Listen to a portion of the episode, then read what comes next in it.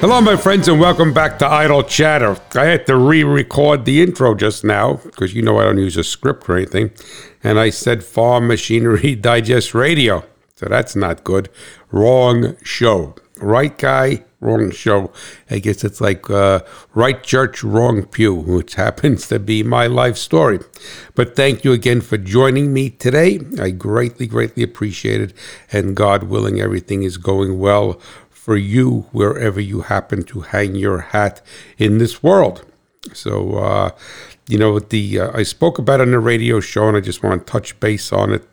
I mean, uh, uh, here with the podcast because those wildfires out in Canada are just un, or up in Canada, I should say, are just unbelievable, and uh, the smoke is really was really pretty bad. Uh, I'm not gonna say it's pretty bad. It's not like you couldn't function, but uh, it was pretty smoky here on the farm, and uh, it's funny because I don't have any of those automatic headlights on my cars. I don't need the car to tell, well, the car to tell me when to put my headlights on or, or decide that for me. But so many people that I have those, then it was so uh, smoky that everybody's headlights were evoking.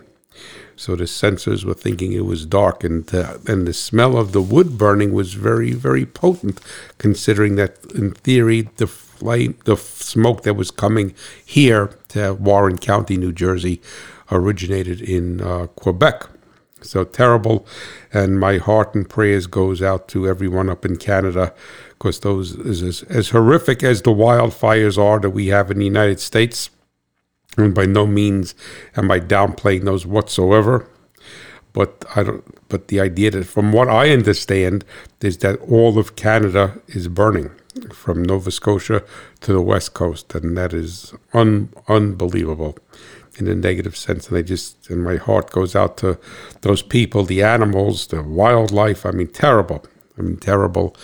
Uh, I don't think there's anything good about it, but the is a, ter- a terrible situation, and uh, we the, the people and the animals in Canada definitely need to be in our prayers along with every place else in the United States and Canada that are experiencing f- wildfires and other horrific things.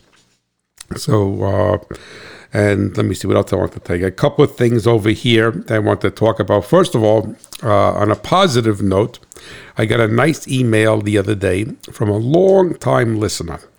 And he lives out in Pennsylvania. He lives in Manheim, Pennsylvania now. He formerly used to hang his hat in Lititz, Pennsylvania. And I believe he still works for, well, it used to be Binkley and Hurst, which was a, a farm equipment dealership. And I actually bought my Unverferth Perfecta 12 there and my, Brill, well, I think it's not called a Brillion subsoil. Brillion was bought by Landoll, so mine actually says a Landoll on it. I wish it would have said Brillion. Nothing makes any difference. But uh, whatever. I always wanted a Brillion subsoil, and I bought a land, well, a Landoll, and that was all back in 2016 when I bought my, uh, had my new planter made. So bought everything in one year, which was exciting, and, and uh, you only had to write the check once. But anyway, but uh, Glendon Zimmerman is a, a very, very high quality person a very dedicated tech mechanic slash technician, whatever you want to call it. I call him a mechanic. and uh, as uh, uh, Bruce Jack Ubarkis wrote me a note last week also, and he was saying that the mechanic fixes things, the technician needs a computer, and I guess, and not I guess, and I agree with him 100%. But uh, anyway, but Glendon wrote me a note. He's catching up on his on the back podcast, and I will read it to you.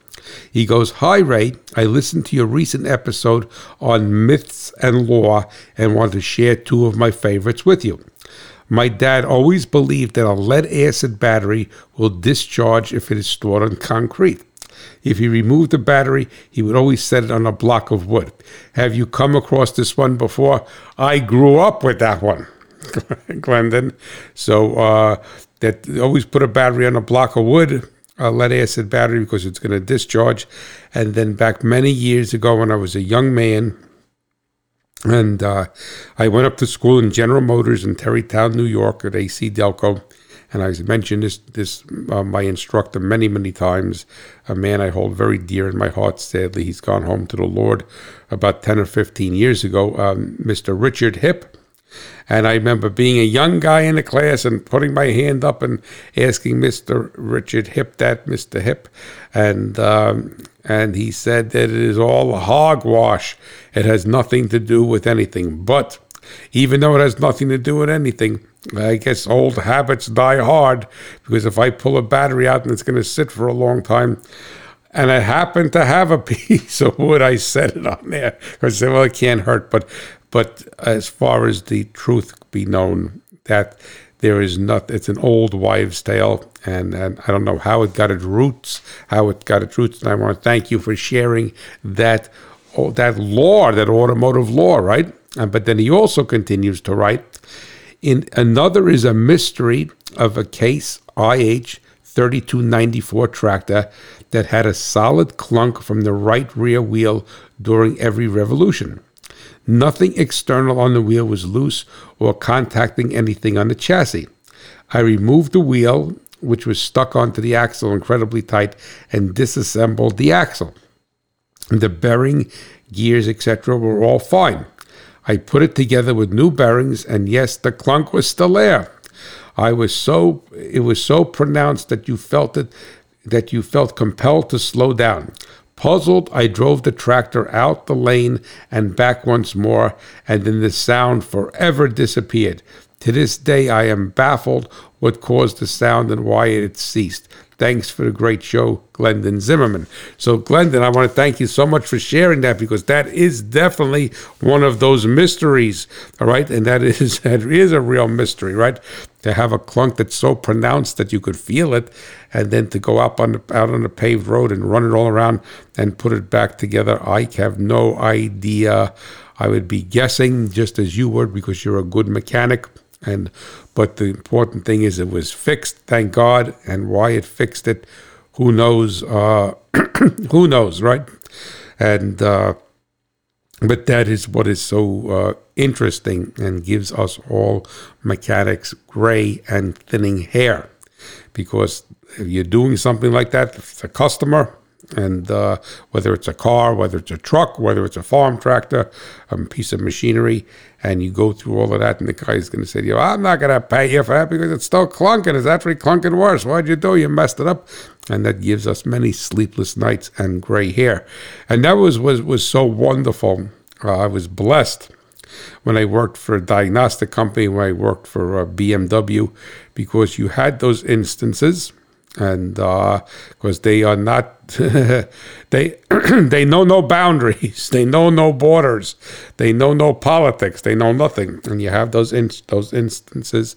But in that particular situation is that uh, you didn't you weren't trying to get paid for it. And that makes a big big difference in the in in in the world when you're trying to get paid for something legitimately because you are making a living, you're doing the job, and you did nothing wrong, but yet it, you cannot in right in in in in good conscience charge somebody for doing something that you did not fix, and then oftentimes that uh, even if you did fix it or whatever, the people don't want to pay you anyway. So uh, I never worked on farm equipment as as Glendon does for a living. So I've only worked on my own farm equipment or helped somebody that I knew. So I am sure that that the people that are a pain in the neck and don't want to pay in the car business are also floating around in the farm end of it. But for the most part, I think most farmers are very fair and truthful people, and that they realize that uh, you're doing more than the best you can. You're doing what is right. And sometimes it just does not work out that way. And, you know, uh, it's, it's interesting going off of Glendon's story is that, as you all know, we raise fresh market sweet corn. And, uh, and, and rightfully so, the public is, is completely disconnected from farming and if not for the most part, hundred percent. But anyway, and as time goes on, it gets it gets worse and worse as far as the disconnect is concerned. But know, we have very low CEC soil, and I always say that. And my my hybrid that I plant, my sweet corn, is a real, real uh, prima donna. And then uh, other people who raise sweet corn around here are more I w- I don't want to say production, but there's a guy down the, eh, about five or six miles away. I mean, nice guy. I have nothing against him whatsoever. I mean, of course, I have nothing against him, but uh, he puts in, I mean, a, a, good amount of sweet corn. I'd say close to 200 acres. And if you don't, if you're not, if you're out in the Midwest, or you're up in, and there's a packing, a, a, uh, uh, a, processing plant there, and you're selling sweet corn to a, a to a cannery or a processing plant, then 200 acres doesn't seem like that much. But when you're doing fresh market sweet corn and you're supplying supermarkets within the tri-state areas he is, or within let's say a 50 or 100 mile range, and and uh, he has he has uh, a, a beautiful farm stand. We actually built a building a few years ago. The word on the street, or I should say in the cornfield, was that the structure cost him over a million dollars. I mean, to me, I personally think he was crazy because he's not going to get any more for your fruits and vegetables, and you'd have to sell a heck of a lot more fruits and vegetables to uh, to uh, to make a million dollars or to make back a million dollars. But anyway, I guess God willing, it's working for him. He does a lot of this agri-tourism and that other stuff, but uh, but he's also selling ice cream. So another farmer told him, if you wanted to sell ice cream, you should have bought a Dairy Queen. But anyway, but you know, th- through that distribution network, 200 acres or so of sweet corn, even 150 acres of sweet corn, is quite a lot of sweet corn. And from what I could see, is that he probably plants a higher uh, population than I do. Most sweet corn guys probably plant around 24,000 to 25,000 plants per acre. I do 20,400. Right, so I know he's on 30 inch rows and uh, he is closer. So I think it's he's probably got that plant set for about 24, 25,000 plants per acre. So if you do the math and uh, and you get a, good percentage of marketable yield, that is a lot of corn to pull out of the field if you're not selling it all to one big organization or one or two big organizations.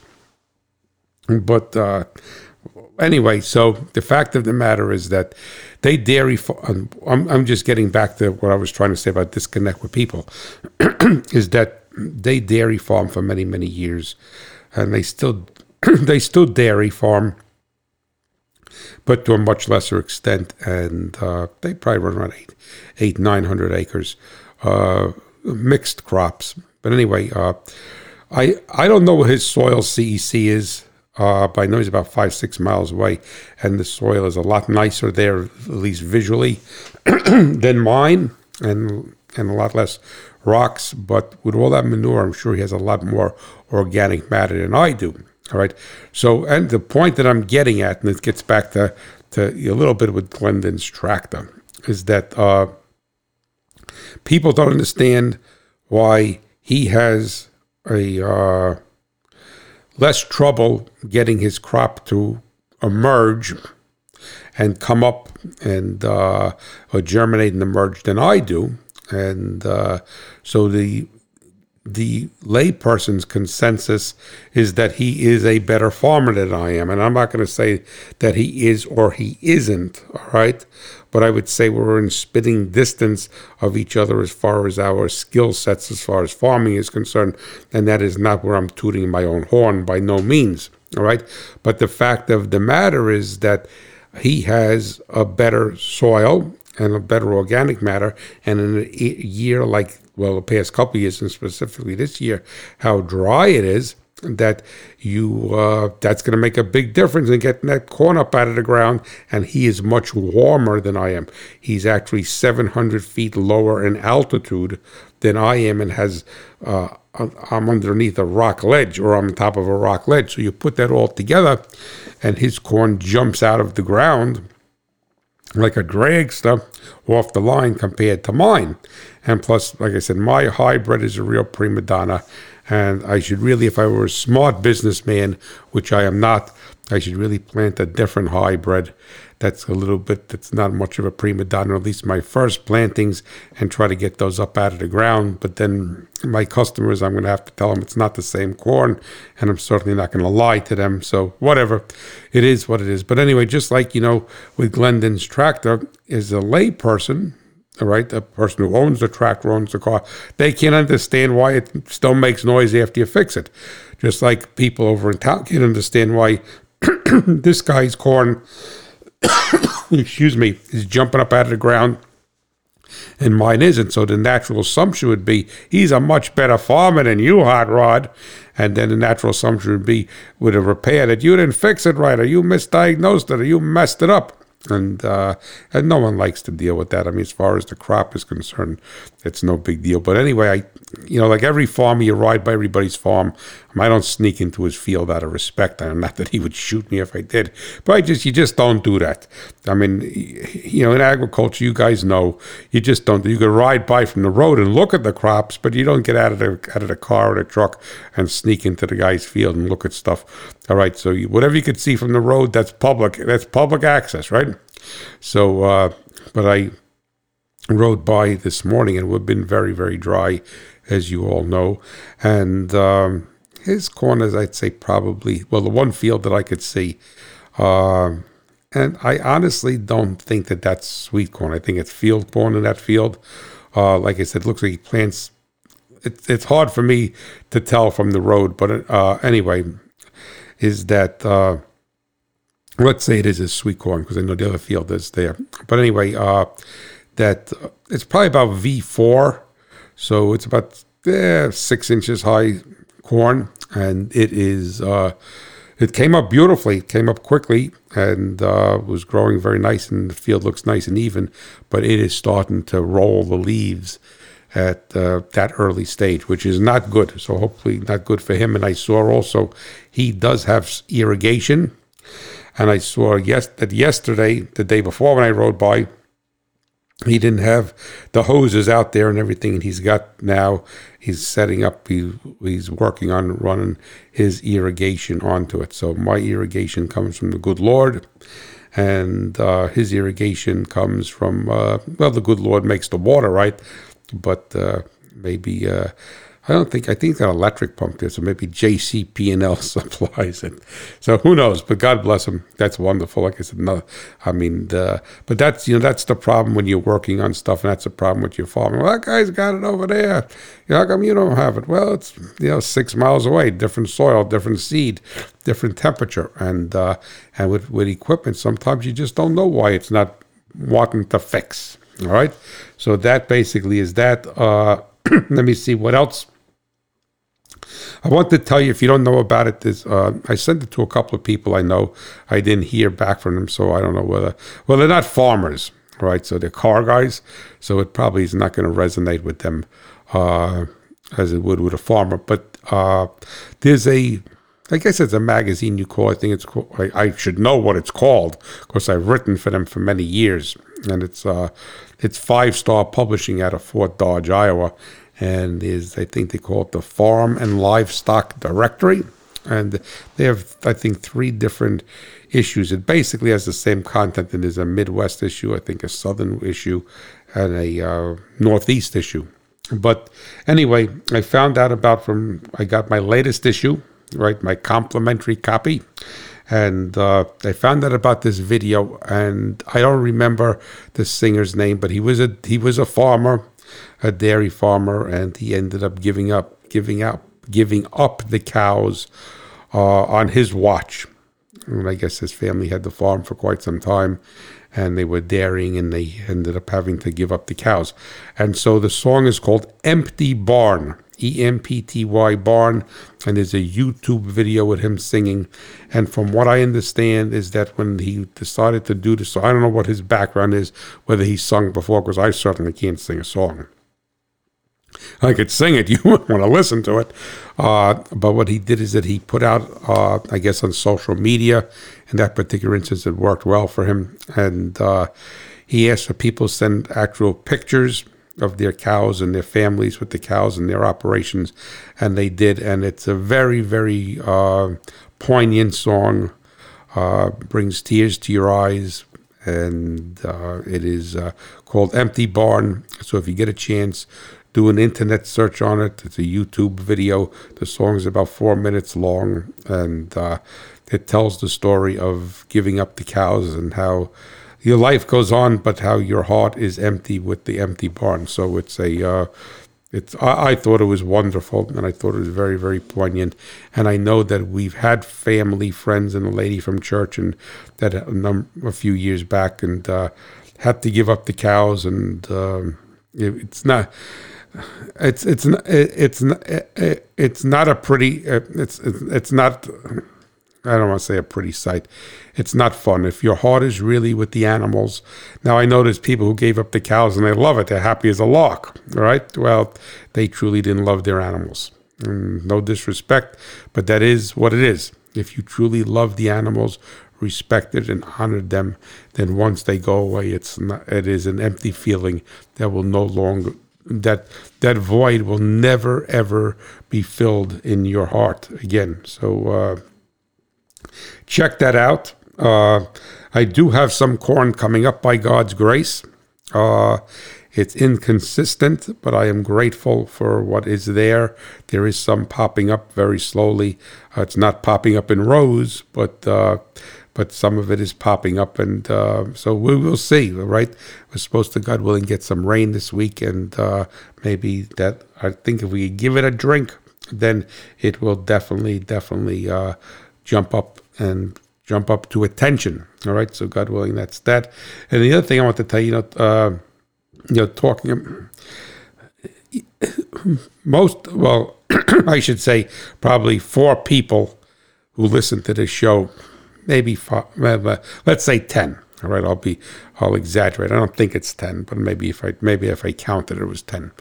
Actually, physically know me but probably three or four people really know me. The rest of you just know me on the podcast or the radio. I believe that you know my heart, all right, but you don't really know me, right? I mean, I'm, whatever. I mean, could be full of it, you know, right? I think that you know that I'm not. But anyway, and I, I'm laying this as a precursor, as a segue into it. I never want anybody to work for free for me. No way, shape, or form. I mean, so if I, I've called somebody to do something, I expect I want to pay them, you know, which is in stark contrast to a lot of people today. Well, probably was always that way that they want something for nothing. All right, I never was that that that that way. I may not want to work with you, or I mean, mean hire you to do something because I feel that your price is too high, or other things but that does not mean that I don't want you to get paid.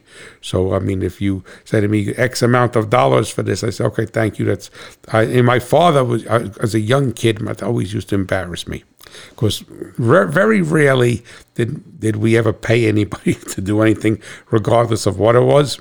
All right, and uh, which which was good. That was the old farmer mentality. You get up on the roof and you, you don't know how to do roofs, but you figure out and you put some shingles on it. Right, you did your own plumbing work.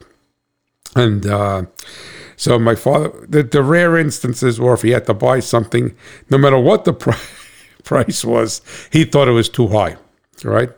And uh, I guess depression era mentality and what have you, and uh, who knows? I mean, maybe I'm giving him more credit than it's due, but always too high. And he used to go. So let's say somebody said, "Okay, it's whatever, fifty dollars for that." He used to go. I don't know if I could do. it. I haven't done it. for He goes, phew, like that. He used to make this like sound like, phew, fifty dollars, and he keep repeating, phew. and I used to be so embarrassed as a young boy to have you know, and uh, I'm not saying that you open your wallet and give the people what they whatever they want, but you know, just okay, thank you very much. It's uh, that's more than I was than I than I have budgeted or willing to pay for this or or what have you. I mean, and because somebody has a price that's that doesn't mean that the price is bad. It just it's more than my dad wanted to pay for it, which doesn't say much because other than paying a penny or a dollar for something, he really didn't want to pay much for anything. All right, so but the what I'm leading up to is that so I grew up saying to myself, I'm, i never did phew in my life, even though people did their own versions to me many, many times. And believe it or not, even in this career, as a writer or a radio show, you talk you talk to a, a, a advertiser or I guess the proper word is sponsor. You're not advertising anymore. Your sponsors, and you give them a price for something for a spot on the radio show, and uh, they have their, and they don't go, they go, oh, we don't have the budget for that. That's the that's the typical thing today in business. We don't. I don't care what business you're in. If you're real and not lying, we don't have the budget for it. that. Doesn't mean they don't have the money that they don't want to give it to you. Or just like my father did. So so we don't have the budget for that. Is is my father would. My father's few. So anyway. So what I'm getting at is that, and you know, when you're in business, you got to do what you got to do. And I'm not saying that you give away the store. I'm not saying that. I'm not saying you work for free. And my father did have a saying also, which was a good saying. He goes, "I, you know, I, I want you to make money, but I don't want you to retire on me." And he probably picked it up later in life because I don't remember the few ever being with that. But uh, so what I'm getting at, half hour to the show, is that we had a tree go down in the one cornfield around near the, the top of the field, and um, it, it, it was it's a I'm not going to say it's not a sequoia tree. It's a it's a fairly big tree, and the way it went down is that it didn't completely. It's probably ninety percent broken. All right, and um, it wasn't. It, it was a good sized tree, but it had a lot of girth to it. And I have a small chainsaw. And I've been putting this off doing it because I knew it was going to be a, a pain in the neck. And I am not a tree cutter. I mean, I'm a functional chainsaw operator. I am not a tree feller. Stuff that's on the ground, I'll work with, no problem. I am not. Every time I tried to fell a tree in my life, I almost got killed or did something. It's just not my whatever. And uh, so I, am afraid of trees. I'll admit it. I'm afraid of trees when I, when you when you when you when you're felling them. But on the ground, it's pretty good. But the way this one broke, and to me, it looks like it's still got too much too much stress at certain points. And the way it came onto the ground with the with the limbs is that I feel that if you if I were to cut it to relieve that it's going to kick now, my saw is small. It's I think it's it's a Stihl MS 170. So I think that means it's got a 17 or 18 inch bar. But you must say that's a Mickey Mouse saw, uh, uh, hot rod. I was gonna say ox because my wife calls me ox. That's a Mickey, and it is Mickey Mouse in that sense. But it's a perfect saw for me because I cut brushes, I cut limbs, I cut branches off. It's a perfect saw for me. And if the tree is on the ground, I could work with. It takes me a little bit more to cut it, but it is not. It's it's it's perfect because it's like anything. It's like my Ranger. Well, maybe I can't put four thousand pounds in it, but ninety nine percent of what I need for it to do it does. So for me to have a big saw with a thirty six inch bar to cut the raspberry bushes off the corner of the field doesn't doesn't pay, right? When it doesn't pay, that tree is dysfunctional. So anyway, so I'm over there trimming this tree the best I can because I mean I don't want to plant around it. That looks so Mickey Mouse, but uh, you got to do what you got to do. I'm one person. I got to try to get the crop in the ground in this other field. And realistically, I mean, even though it's going to look like look look look Mickey Mouse with me planting planting corn around it, uh, financially, there's probably twenty dollars worth of corn that will be blocking. Let's say fifty dollars worth of corn, if the corn even grows this year with no rain. So, I get out there the other day and I start to work on them, and it went, it still went green. So I put leaves on it and everything, which is the worst thing in the world, right? Makes it so much harder to work with. So I'm trimming up the best I can. And I get to the point, I'm trimming off the branches so I could get down to the trunk and to the limbs and everything. And I just don't feel I said, you know, when you have a little saw like that, I mean, it takes a long time to cut through anything with girth, and you have to really manipulate the saw to get through the girth. And then also, you have to stand very close to what you're cutting. So that is where you're afraid. I'm afraid that if it kicks, and and honestly, to tell you the truth, if I were to get hurt, even minimally hurt by that tree, I am literally out of business. I mean, I'm out of business depending. I'm out of business with the with the crop if it grows, with the farm. I'm out. Of, I could be potentially out of business with the radio show. I mean, I'd have to run back episodes. I'd have to be out of business with the podcast. uh, my writing career. I, I, depending upon how I got hurt, I mean, even if it's not life threatening, I could literally be out of business. So you got to weigh that in life. So you got to put your ego aside and make it make a, a, real practical, common sense approach to it. So I said, ah, I'm looking at this. I, I, it's not going to work for me. I don't feel comfortable with it. Right. So there's a guy down the road who bought a house, an older house, uh, about two mile, mile and a half away, just outside of Hackettstown, during COVID, and he fixed it all up, and he's in the tree business. And he he's got about I would say probably two acres of land. He's got he's got some beautiful new equipment, beautiful new trucks. So I don't know where the money comes from, but anyway, so he every once in a while he would buy corn from us. Never bought much, maybe a half a dozen. It's good. I'm grateful for that, right? So I'm saying a business sense. I'm giving you my business, my business. I don't want to say acumen, my business theory, because I'm in business to sell corn. And if you buy, I'd rather have you buy one ear instead of all the people who ride by the farm stand and buy nothing. If everybody who rides by the farm stand bought one ear of corn, no problems, buddy. I'd be making money hand over fist. So anyway, so he seemed like a decent guy. I mean, other than when he rides by, he waves to me, and if, if I'm out in the field, and I wave back to him, and uh, nice equipment. So anyway, so I look him up. I have my phone with me, so I knew the, the, name of his business, and I'm not going to say it here out of respect because it's moot. And I look him up, and he answers the phone, and uh, he is, I think, he said he's from Ecuador originally. All right. Uh, and he has an accent, but um, speaks speaks very well. I mean, doesn't speak broken English at all, but has an accent. So anyway, so I tell him, you know, I got this tree down, and uh, I wanted to confirm that I had the right place. I said, "This is you. This is where you live. Yeah, yeah, yeah. You got this new truck. Yeah, yeah, yeah. That's him, right?" So I said, "Then I got the farm over across from the church, right on 517." I said, "I had a tree come down." I said, "I cleaned it up as best as I could, and." Uh, would you uh, I want to know if you want to come look at it and see what you charge me to. I said all I want you to do is slice it up in three or four pieces and I'll take it from there. So anyway so I don't even think he heard that. So he said okay what's the what what's the address? I said it's a cornfield. That has no address. I said I'm right across from the from the Panther Valley Church. So uh, anyway this went on for like three minutes and I said to him I said look come out of your driveway make a left Go about a mile and a half. You'll go past Ridge Road. The next road is Cat Swamp Road. My the field that I'm in is right along Route 517 and the quarter of 517 and Cat Swamp Road. I said, and my truck is parked. The, the tree is right near the road. All right, maybe 100, 200 feet in from the road. It's not at the back end of the field, and my truck is right there. So they said, "Oh, I got to go cross Route 80." He said, "No, you're not listening." All right, so so finally he comes brand new. I'd see a brand new, beautiful uh, uh, Duramax uh, GMC, uh, top of the line Denali crew cab, four wheel drive. You know, so uh, everything. So he comes. He gets, so I shake his hand. That you know, he's in the truck. He said, "It's a beautiful truck." Shake his hand, and he's sitting in the truck looking at the tree. I said, "That's what I want right there." I said, "Let me just explain it again.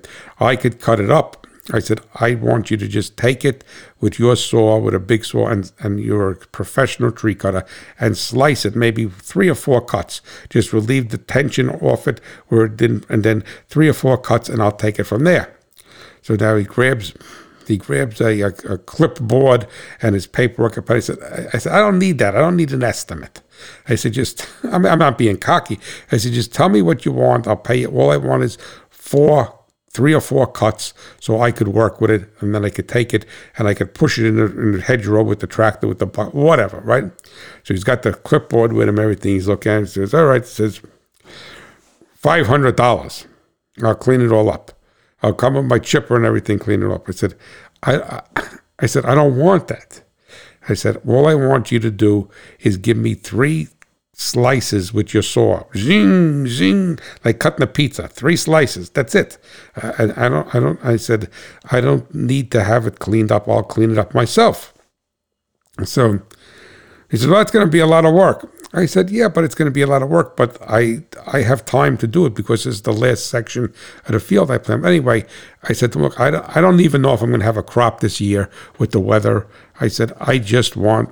Just three slices, four slices Boom, boom, boom. Right? That's it. I mean, honestly, I'm breaking away from the story. He spent more time trying to sell me a chipper job for $500 for a tree that's a rotted tree at the end of the cornfield, or it's the side of the cornfield.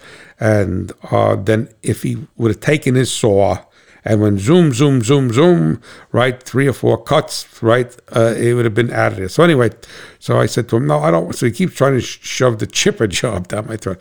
I said, no. I said, look, you don't understand. I said, just, just I just want. Oh, that's a lot. I said, I know it's going to be work, but I'm not worried about that, right? Then he looks in my saw, picks up my saw. He says, this saw is too small. I said, I know it's too small.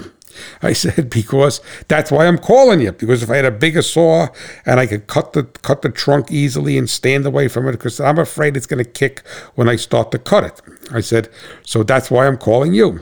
So he says, all right. So he's looking around. He's got his clipboard. So he goes, all righty, okay, three hundred dollars. So I said, okay, three hundred dollars. So he says, yes. So he says, three hundred dollars, right? So. uh so I said, and he says, he says, I'm not, I'm not chipping up just three hundred dollars. I'll slice in three or four places.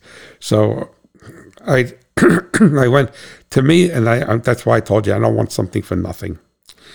Is that I personally felt that the the, the man was a poor businessman, not going whew like my father. All right, but we have a farm. He's down the road. I'm not expecting him to look at anything for nothing.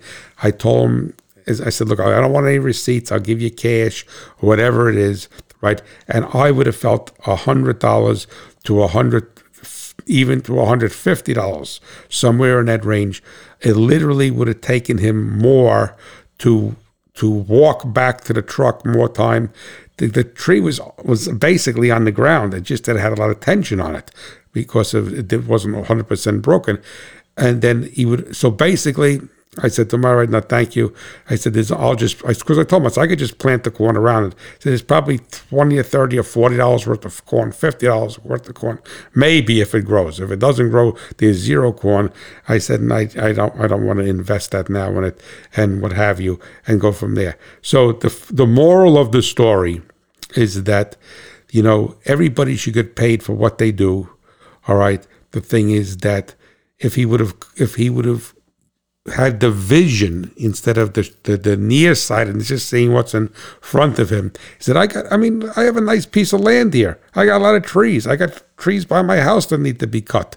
But I will, I, but, you know, my one, years ago, I had a customer, Dean Stull, and he used to say, you know, pigs get fat, hogs get slaughtered. If he would have been more reasonable with his pricing, and then he says, when he comes back, he says, well, I'll come here with the chipper tomorrow because I'm going to another job. So I'll come here with the chipper. I'll, cut, I'll pull it out of here. He says, ah, oh, it's all cleaned up for, for, for, in less than 20 minutes. So now you're telling me it's less than 20 minutes. And I understand that that you have to amortize the cost of your equipment, your operating, your I understand all that. But whatever. So he came to me, wasted his time, got his clipboard, if he would have been played fair game, I would have given him, and I'm saying $100, $120 if he wanted. He would have had $120 in literally probably six minutes. All right. Do nothing else. Get back in his truck and go a mile and a half down the road and be happy. And he would have had somebody that I would say, Hey, you, I got to want to trim this tree. You want to do this? You want to come by the house? But because of that, he, I guess it's the whole cake or nothing. And today in business, you, I mean, you could never do that in business. And specifically today in business, it can't be the whole cake. yes, you'd love to have the whole cake, but lots of times it's the, the crumbs that you take and, and i'm not going to deny i mean lots of times i got i got hosed in business. All right I, gave, I did something like i'm saying and the guy never called me again all right? Which is fine i'm not asking for for nothing. If you made a hundred or hundred twenty dollars for four minutes five minutes worth of work with your chainsaw all right and no danger to you not getting dirty not doing anything no financial exposure no anything that's a pretty i mean i, I would rather do that all day long right make make uh, $120 in five in five minutes. So that's, you know, 12, 13, 1400 dollars an hour. So maybe it's hey, maybe it's what he figured it this time. But who knows? God bless him. I mean, no animus to him whatsoever. No animus whatsoever. He gets, you know, he that's what he wanted, but he got nothing. And the thing is that so many times in life, I mean, yeah, you could do something and I can never call him again. But if he got paid a fair price for what he did that quickly like that, then it's it's it's no big deal. So the thing is that whatever. But how am I going to use that into a segue of today's show? Well, just like I'm saying, is that, you know, this guy obviously wanted the whole deal, right? He wanted the whole cake. If you couldn't get the whole cake, excuse me, I'm going to get some water here. So I'm just going to put the dragster on for a minute.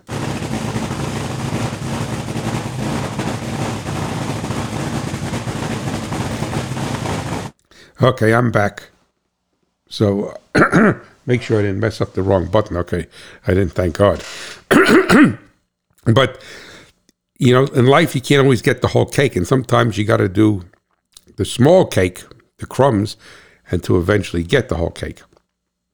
So, the segue in today's show is the forgotten things that you could do to an engine gasoline or diesel, a modern gasoline or diesel engine, to make it run so much better by giving it a tune up without giving it a tune up. All right. So you're not doing the whole cake, right? You're doing these couple of things that are going to make a world of difference in the reliability, the performance, the economy, the throttle response. but you're not coming with your chipper and you're not doing and you're not doing it all. Right. So those are the things I'm going to discuss today.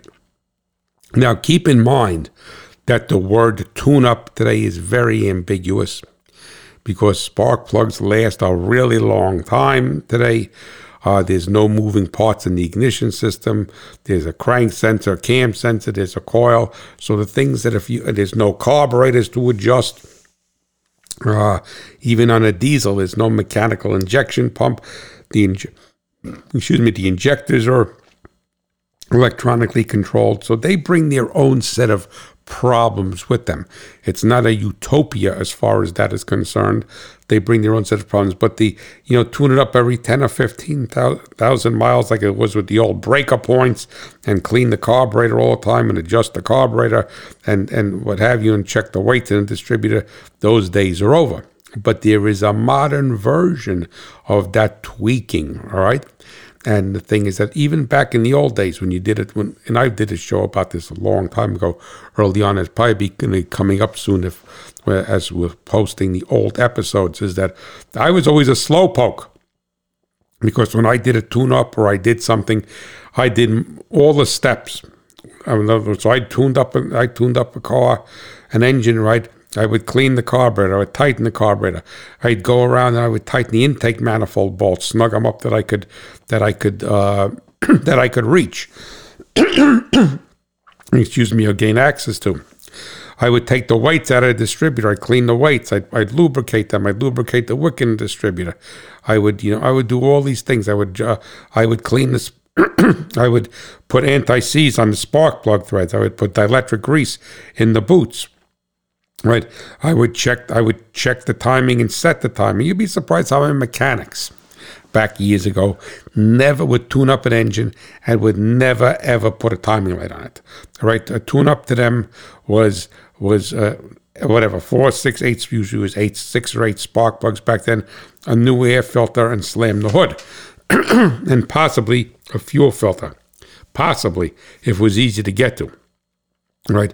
In most instances, they were. You had your Chryslers that had the uh, inline filter that was usually easy to get to, and then the GMs and the Fords usually had a fuel filter that threaded into the float bowl of the carburetor. But that that's basically it. Not adjust the carburetor, not clean it, just slam the hood and away you go. And that's a tune-up, right? That was never a tune-up to me. I used to do all this stuff, and then I would tweak it and I would just adjust the mixture, all right, and. Um, I would adjust the mixture on an automatic transmission. I would adjust the mixture in a drive with the wheels chocked and the air cleaner in place. You say, what are you doing that for? Well, if you understand how a carburetor works, I mean, if it was a manual transmission, then you didn't have to do that. But how a carburetor works, and it works on a pressure differential, and the air cleaner, the load of the torque converter being in gear, and the, the, the flow restriction of the air cleaner and the lower speed of the engine is all going to change the characteristics of the fuel delivery inside the carburetor. Not badly, it's going to change it. So it's going to be different. All right. So, what do I want to adjust the mixture for the engine in park, well, idling in park with the air cleaner off when that's the, the car is not going to be used with a pickup truck with it idling in park with the air cleaner off. so I used to do all of that. And when you adjust the carburetor back years ago, you got to make love to this thing. You go, you go, ah, ah, ah. you got to make love to it. It'll talk to you. You got to listen. You got to watch your tachometer for the highest RPM. You got to go feel the exhaust. You you smell the exhaust, right? I would always smell my exhaust. I put my hand by the exhaust, right, and let it run for 10 or 15, 20 seconds and put my hand to it and smell it before and after, all right? Even when I had emissions analyzer. so Anyway, you do all of this stuff. So, what is the modern equivalent of doing a tune up without a tune up? All right. Or, hey, cutting a slice in the tree without bringing your chipper. Right? I'm not picking on this guy, but uh, as soon as I saw the notepad, not the notepad, the, the clipboard and the stationery and the pen come out, I said, oh, forget about it. All right. Uh, but anyway, so there were three, there were a few things that I want to discuss. All right and they're very, very simple to do, and they pay huge dividends as far as the engine is concerned. And these are going to be for a tier four diesel on a maybe not a tier four diesel on a combine or a farm tractor because their emission package is different, but a road vehicle, light duty pickup truck. Light duty is also one ton pickup truck, all right? Not a class six or class seven, you know, I mean, class seven or eight tractor, semi, all right? And it's going to and for a and I'm going to say a gasoline powered vehicle pickup truck or car the last 25 or 30 years all right? So we got a big window here all right of of application. So the three things that I'm going to that I'm going to ask you to put into your repertoire all right are number 1 cleaning the mass airflow sensor Number two, cleaning the throttle body, and if applicable, and I will discuss that, the idle speed controller or idle speed control motor. And the third thing is cleaning the EGR valve and its passages. So let's start with the list I, in the same order I listed them. Most, if not all, and, and most Tier 4 diesel pickup trucks use a mass airflow sensor. So, what the mass airflow sensor is very well, it's not simple. It's a simplistic function that's complicated to for it to actually create. It uses a sensor, and this sensor is going to sit in the incoming air duct. Someplace it may sit. Uh, usually, in most applications, say it sits in the air filter housing, but it could sit before that or after it. Right, you have to locate it. it. Has usually three to five wires or six wires going to it, depending upon if it has a temperature sensor in it or not. And what it does is that, in simplistic terms, it measures the incoming airflow and it uses that as a load calculation on the engine for the fuel and ignition timing on gasoline and fueling and injection timing on a diesel. All right, so this is. Excuse me. my th- my throat is getting real clogged up. But anyway, so very very important. All right. So basically, it's telling the ECU, it's giving it the data. And early on in computers, not so much in cars, but in computers, they used to say garbage in, garbage out. Well, if you're telling the ECU that's running this gasoline or diesel engine the wrong load, because it's based upon the incoming airflow and this sensor is skewing, then that's not going to make the right decision, right? Just like if you go down, he said, so, hey, how do you, how do you get over here to uh, Cat Swamp Road? And he gives you the wrong directions, you're never going to find your way to Cat Swamp Road. So now what happens is that this this mass airflow sensor has a sensing wire slash element. There's a few different designs out there, but they all basically are doing the same thing and are fall prey to the same contaminants. And these contaminants are the contaminants that are found in the air. So basically, in essence, to be quite honest with you, I was talking about those horrific uh, horrific fires up in Canada, and there was so much uh, smoke here. All right, in in well, all over, right? There's so much smoke, but that is actually going to end up coating the sensing wire on the mass sensor. And even if there are no forest fires, just a natural, well, I shouldn't say the natural because there's nothing, there's no impurity that's natural. The impurities that are in the air, and if you live in a dusty environment, you live on a dirt road and the guy's coming in front of you and you're eating his dust, right? All right, all of this is going to get on the sensor, the sensing element, and is going to skew it. All right. So that means it's going to be out of calibration because of this dirt.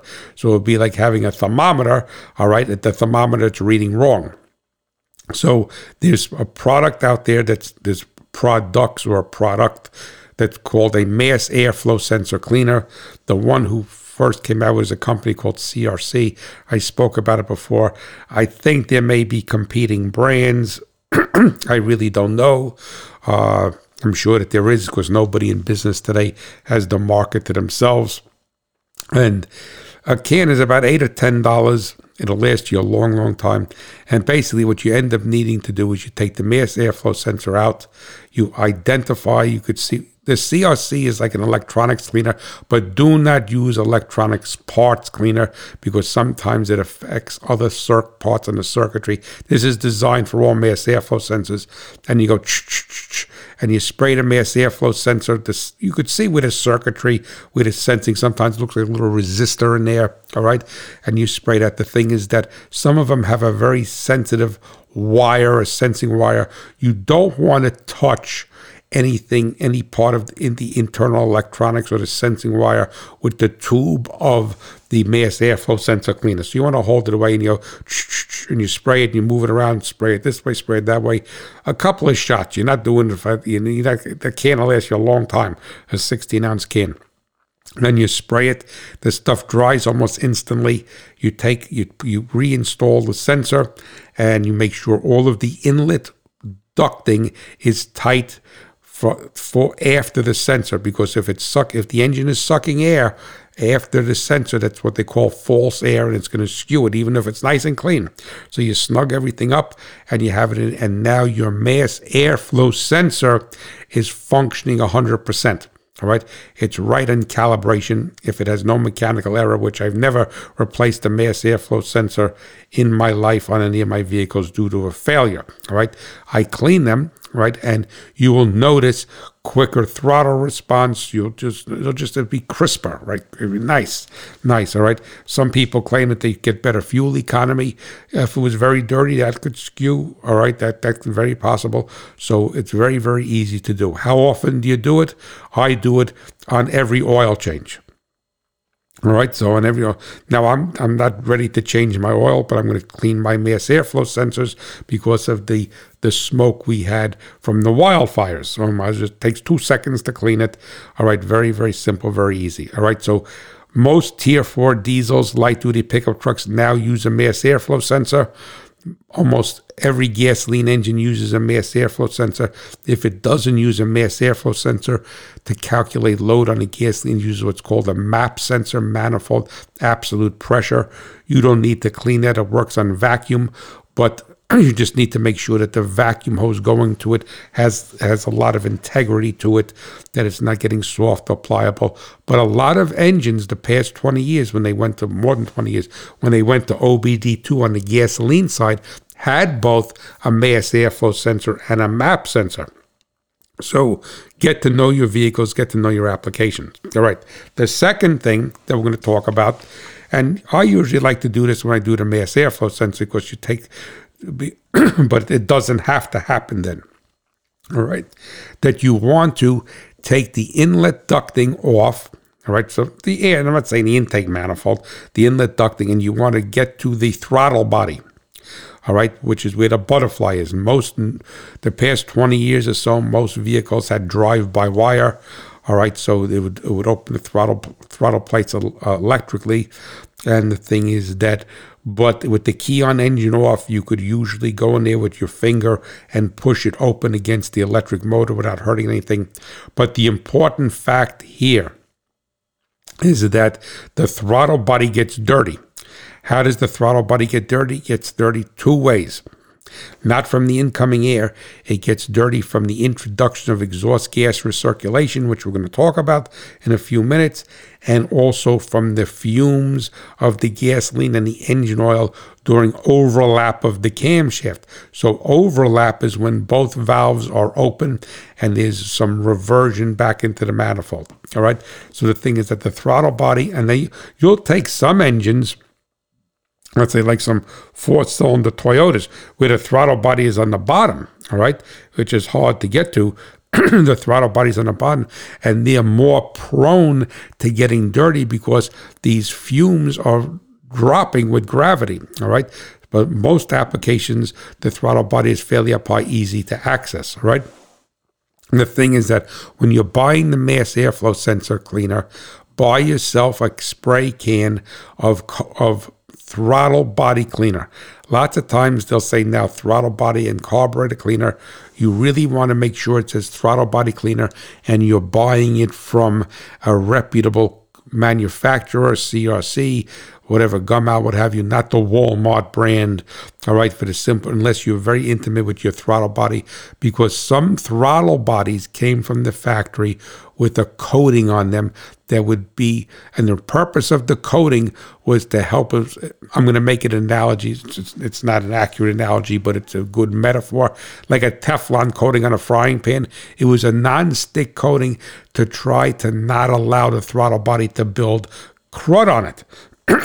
All right. So the thing is that, and if you were to use a carburetor cleaner, you would remove that coating. So in theory, a throttle body cleaner is supposed to be benign to the coating in theory, all right, but that's the world we live in. So if you stick with a name brand throttle body cleaner, even if it says throttle body and carburetor cleaner, then you are going to be fine. If you know that the throttle body has no coating on it, you could usually see the coating. It's usually like a light greenish, but if it's all dirty, you will know it then you could use a carburetor cleaner. But if you don't know, buy the throttle body cleaner. It's it's it's not much more money, and you could use it for a carburetor also. All right, and then what you want to do is you want to clean that throttle body, right? And you want to open it up somehow with your fingers, and you want to take a rag and you want to spray it in there, and you want to clean that. You don't want to flood the motor, all right? So the thing is that because it may pop and backfire when you go to start it. But the thing is that and you don't want to blow out the sensing element on the mass airflow. But if you use some common sense, if you clean it and you're good with that, and you damp, you take a a, a rag and you spray that with the with the throttle body cleaner, spray it in there. As long as you don't put the whole can in there, you're going to be fine. and if you have something like a Toyota where the throttle body is facing towards the ground, it's going to be harder to clean, but impossible for you to flood it with that. So it's very important to clean that throttle body. Why is it important to clean that throttle body? Because what will happen is that gunk will impede the airflow and if it's and if it's not if it's drive by wire then what is going to happen is to get the proper airflow the electric motor that opens the throttle plates is going to have to open it more now i'm not saying about going 80 miles an hour down the road but when you're at idle idle, low speeds, and off idle. All right, if it's if it's all gunked up and and it's it's going to be dirty. It's not going to be dirty like you're going to sl- take it out with a spoon. That let's say you're pulling away from a, a stop you have to open up the opening up the throttle. Whereas it should open up three or four degrees, I'm making up a number, it has to open up five or six degrees. So what's going to happen is that it's going to skew it because now you have your nice clean mass airflow sensor, and it's saying, well, I should be three, you know, for this amount of airflow, I should have three degrees opening. You say, well, how does it know how much it's open? Well, the throttle position sensor is going to tell it. So basically, in essence, what you're doing is you're bringing this all into synchronization. By the throttle body being clean, the throttle bore being clean, the, the, the, throttle plates being clean. All right, it doesn't have to be surgically clean as if you're doing brain surgery, but it doesn't take much. And if you constantly do this with every oil change, unless you're the type of person who never changes the oil, and hope then you probably should not be listening to this show anyway, or won't be listening to it, is that it's not really going to get dirty. And you go in there and you spray and you clean it. And now we have everything right. So we have everything right in calibration. And you will be surprised how much, and I'm going to say better, from 70 to 90 miles an hour is going to be any different? Most likely not. All right. But uh, the mass airflow sensor may but pulling away with a load on a truck, pulling away from a traffic light, climbing a hill. Lots of times you will even see the, the automatic transmission shifts nice. Say, how can that be? Well, because then again, it's looking at this algorithm for throttle angle, air input, and what have you. That's not always the case, but it's you bring it. You know, it's like putting a seed in the ground and having good seed to soil contact and closing the furrow well and doing everything right and leaving it up to God after that, right? So clean your mass airflow sensor, clean your throttle body, keep after it. You got it between those two things, you got about $18 worth of chemical that'll last you a long time. All right. So that is that. The next thing, so this is it, right? This is a tune up without a tune up. This is cutting my tree without cleaning it all up. All right. And the thing is that the last thing is that both gasoline and diesel engines is that how many times have you taken off your EGR valve and cleaned it? And I'll tell you right now, probably never. Excuse me, if you didn't have a code or something. Now, EGR is exhaust gas recirculation, and it's taking exhaust gas which is inert, does not burn, but has it uh, it has deposits in it, right? It has carbon in it, and it's putting it in the cylinder as a filler to reduce the temperature in the cylinder. Uh, I've said this many times before, Zeldovich equation. It's a filler, so it's taking the place of combustible mixture. So even though it's substantially hotter than incoming air, it is cooler than combustible mixture. And it's meant to lower oxides of nitrogen emissions. Now, what happens is that the ECU again, you know, this, this engine management system. Uh, I'm not going to say that they're very smart all right, because smart is not the right. They look at a lot of different things. All right, so they read the tea leaves of what's going on. All right, so it knows that it's supposed to give so much EGR under this driving condition. That's what the calibration is, and that's what I used to do. And I used to evaluate for BMW. He's going to look at it says for this for this condition, I should have this much EGR. And a lot of EGR valves over the past 20 years have a sensor on them to see how much, to, because in engineering we call that degrees of freedom. It's how much adjustability. So if we have a sensor on the EGR valve, And it usually sits on the top. Is okay. The EGR valve moved, whatever. I'm going to make up another half inch. It doesn't right. That moved a half inch. So then, what it does, it says if we move the half inch, we should have influenced the air fuel ratio by this much. That does the math because all this is math. All right, and, and by this much because we introduced that much inert exhaust gas. And if it doesn't see that, then it knows something is wrong. Will it put a check engine light on service? Possibly, if it is wrong. But lots of times, just like the dirty mass airflow sensor, it starts to skew the calibration. The calibration is there. The calibration is right. But there's there's there, there there's trim tables in the calibration, and it starts to skew it. And then what basically happens with EGR is over time the pintle of the valve could get carboned up and, and not close. But more importantly, the passage that feeds the EGR, which is almost akin to like an old heat riser passage on a older carbureted engine, to bring heat up gets carboned up. So maybe this passage is not fully carboned, but it's very, very restricted. If it's very restricted, so what's going to happen is that when the valve opens up, whatever the half inch we said, instead of getting so much exhaust gas, all right, so much in volume of exhaust gas, it's it's it's like a kink in a garden hose, right? There's some water coming out, but it's not uh, not what it's supposed to be. It's very restricted. So, a service procedure, and you don't need to do this with every oil change. All right, a service procedure is to take the EGR valve off. If you want to do it once a year, once two years, uh, once every 50,000 miles, whatever, depending upon how much you use the vehicle and what you do with it. Now, keep in mind that on a diesel engine and on a gasoline engine, if you use if you're not good with changing the oil and if you use cheaper oil, all right, and doesn't have the right chemical composition in, you're going to build more carbon in the EGR passage.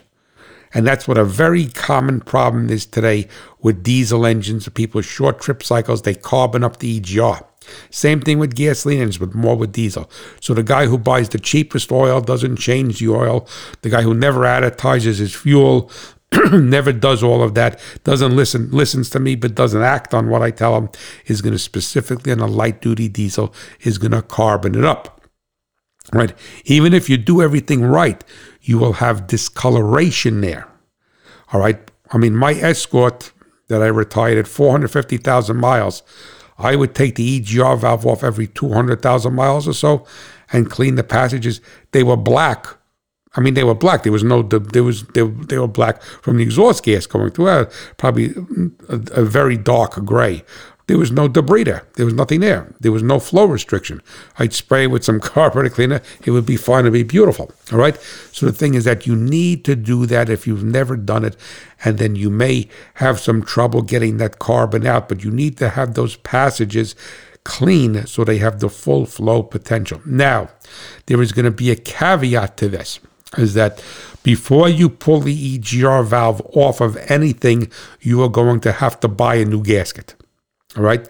Do not take the EGR valve off until you have that gasket in hand. All right.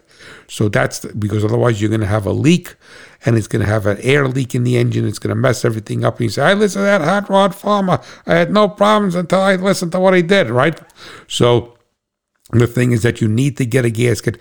When I had my shop, all right, I did, I know, I, I you know, I, I kept EGR gas I, for Buick Grand Nationals, kept them in stock. For two import GMOs, kept them in pot. For five liter Mustangs, kept them in stock, right? Kept all of that in stock, all right, because they're not expensive. I say, hey, let's do the service on this Buick 3800. I got the EGR gasket here, right? The thing is that, and the other thing to keep in mind is that if you're an old time mechanic, right, like Bruce and I, and Glendon, and many others that are out there listening, is that you will probably have a distributor wrench.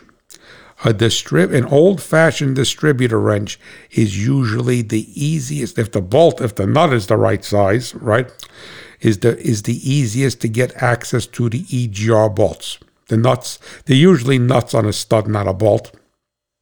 But don't hold me to that. Oh no, I worked on this Toyota. I don't know. So anyway, but the thing is that because the the valve is round, all right, and it's it's it's like a mushroom, and you have to get underneath it. And, and if you have a distributor wrench, so if you have a certain engine, let's say you got a Power Stroke, you got a Duramax, you got something else or whatever, you got a a, a four cylinder XYZ, all right, identify what size nut that is and then if you have, and if you could get access to it with a box end wrench, God bless you, you're fine. But usually, in my and from my experience, is that you would really struggle. So if it's a 13 millimeter bolt, a nut on it, all right, that's close enough to half inch. I had an old, I had a number of distributor wrenches, all right, that I had in my toolbox when I was working. And and I, I knew I had this one which was a half inch. I forgot what the distributor was for it, it, may have been for a. I don't remember. Honestly, I don't remember. It wasn't a Buick. I know that because I know what the Buick wrench looked like. And that worked perfect on a th- on a 13 millimeter uh, nut on an EGR valve. Perfect all right? Because you need to get underneath there at a right angle and you need to break it loose, all right? So the thing is that if you never took it off before, you're going to want to soak it with some penetrating oil, get your distributor wrench. They may make an EGR wrench for now, but distributor wrench work perfectly. And then when you put it back together, do the best you can to clean the threads on the stud. All right. You obviously got to clean the gasket surface on both parts. All right. And then put some anti seize compound on the stud. Put the nuts in there, snug it up good, away you go. And now, how are you going to clean the passage? Depending upon how dirty it is, how much carbon is in it, you may need to buy something like the GM Top Engine Cleaner. They have it in an aerosol can and spray it down there. You may need to use some picks and some tools, usually carburetor cleaner, will clean it up good. But keep in mind that that passage is going to go right into the intake manifold or it is in the right into the cylinder. So whatever valve is open, you don't want to flood this with three gallons of liquid and hydro lock the engine. All right. You're going to knock that carbon down and in theory it's going to burn right off all right i did have a rare instance once where a piece of carbon got lodged between the once once in 40 years 30 years that it uh, got lodged it was a pretty bad egr passage and it got lodged between the uh, center electrode and side electrode and, and the plug misfired but if you pulled, if you knew what cylinder it was and you pulled the plug out, you cleaned the carbon, put it right, it was fine. But those are the things that you need to do. All right, so you're going to need to clean the mass airflow sensor, clean the throttle body, every oil change. All right, every couple of years, 40, 50, 60, 70,000 miles, depending upon what you're doing, all right, how you're using it. You're going to pull that EGR valve and clean it, or clean it, and clean not the valve, just the valve. The valve is the least of it. It's the passage because one passage is an EGR feed. Now some of them have an external feed to them, right? You'll see a pipe that comes up. Each one, but then those passages in the manifold are just the going into the cylinders. So the thing is that you clean that, you put it back on there you can make sure you have your gasket, identify the wrench, put that in your toolbox. This, in most applications, the EGR valve is not hidden terribly. in most, in some, they may be. But if you do those three things, you're going to do a wonderful tune up without a tune up. Your engine is going to love it. It's going to run efficiently. It's going to run cleanly. It's going to run properly. And you'll see a big difference specifically with the throttle response and the way the engine just, just, just, it's, it's, it's, it's, it's lively. It's lively. It feels like it's alive. So I want to thank you so much. And went long again as per usual and uh, and I, I, greatly appreciate you listening. And uh, and I don't want you to get the wrong impression with that tree story. I mean, look, if the guy wants five hundred dollars, God bless him. I mean, God bless him. You know, but to me, it's not worth five hundred dollars. And all I wanted was, you know, I want one slice of pizza. I don't want a whole pie. I don't want, you know, a, a lasagna. I want one slice of pizza. Right. All I want them to do was slice it. I didn't expect him to do it for free as a neighbor, and I felt that you know, at the the number I had in my head, 100 $120. Take an experienced guy like that, literally five minutes to slice it. He's a mile down the road. He gets back in his truck. He goes home. He's not riding 50 miles. We build a relationship. And when I have trees that fall down like that, I say to him, hey, come over here. When you get a chance to slice this up, we'll do the same deal. And he would have walked away with money in his pocket instead of wanting no. So please don't get the wrong impression of me about that. I don't want anybody to work for free, nor am I looking for anything for free in life. But in the same token, is that nobody runs and gives me their money, so I have to be prudent and and and and and do what I have to do, just like everybody else does. So I want to thank you so much for listening, and I want you to know that the Hot Rod Farmer is pulling for you, the American farmer and rancher, and my beloved America. You have a blessed day, and God willing, we all get some rain, and those people with the forest fires get some help. They need rain too, right? Bye bye.